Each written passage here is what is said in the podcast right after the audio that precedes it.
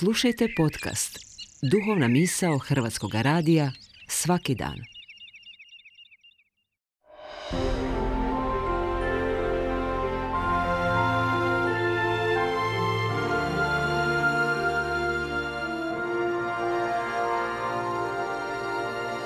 Duhovna misao.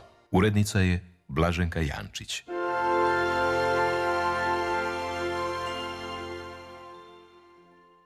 Poštovani slušatelji, govori vam Davor Trbušić.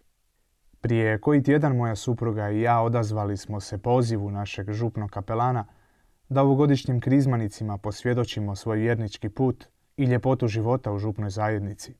Ta nam je zajednica puno dala. Tu smo se upoznali, rasli, formirali, zaručili i vjenčali. Figurativno rečeno, ni mi joj nismo ostali dužni. Dali smo joj svoje vrijeme, godine, znanje, sposobnosti i talente na raspolaganje. To nastavljamo činiti i danas u nešto ograničenijem obimu, ali sa sličnim žarom i jednakom misijom. Teško je 15 godina života ukalupiti u 45 minuta svjedočanstva. Izazov je tim veći što ispred nas sjedi generacija djece drukčija po mnogo čemu od nas. Oni su digitalni urođenici, takozvana alfa generacija, s drugčijim stilom života i mentalitetom. Djeca koja, reći će pedagozi, preferiraju virtualni svijet nad fizičkim, kojima je tehnologija utkana u genetski kod i koji traže brzu komunikaciju, interaktivnost i stalne podražaje.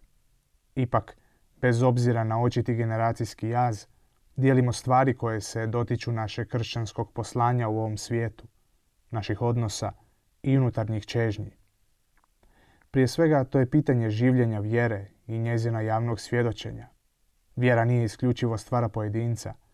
Ona se živi i za nju se moli. Parafrazirajući svetoga Franju, vjeru treba neprestano svjedočiti, a ako je potrebno, to treba činiti i riječima.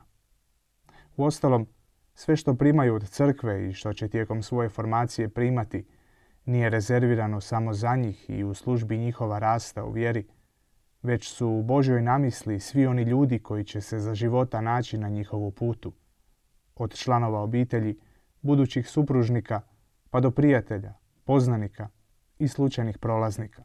Htjeli smo ih podsjetiti na kreposti, tu imenicu pomalo zaboravljenu i iščezlu iz svakodnevne uporabe. Podsjetiti da je kreposti moguće živjeti i da krepostan život vodi k radosnom životu.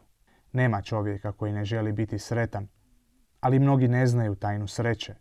Fulton Sheen piše o zabludi da je svrha života izvući iz njega što je više moguće zadovoljstava. Kaže da bi to bio ispravan stav da si životinja, ali ti imaš i dušu i tijelo. U tvome životu postoje i radosti i zadovoljstva. Zadovoljstvo je od tijela, radost je od uma i srca. Od previše zadovoljstava se umorimo, no nikada se ne umaramo od radosti, ističe Šin, zaključujući da ako živiš za užitke, propuštaš radosti života. I konačno, Mlade treba poticati da iziđu iz mentaliteta neodlučnosti, te da osluškuju dar savjeta po kojem postaju sposobni razlučivati, donositi odluke i ne stajati na mjestu, jer život će ih kad tad zatražiti odricanje, rezanje onoga što će smetati u njihovu odnosu s Bogom. A oni koji jednog dana pronađu ostvarenje svog kršćanskog poziva u bračnom pozivu, neka budu svjesni da je brak veće kršćansko svjedočanstvo nego što im se možda čini i da je daleko od anakrone institucije kakvu je moderni svijet percipira i interpretira. Mladima, i ne samo njima, treba neprestance ponavljati da se život i njegova svetost sastoji od činjenja malih, na izgled nebitnih stvari. Zato će netko reći da je u cirkusu života najteže ostati normalan i jednostavan, a Chesterton zaključiti da je najneobičnija stvar na svijetu običan čovjek i obična žena i njihova obična djeca.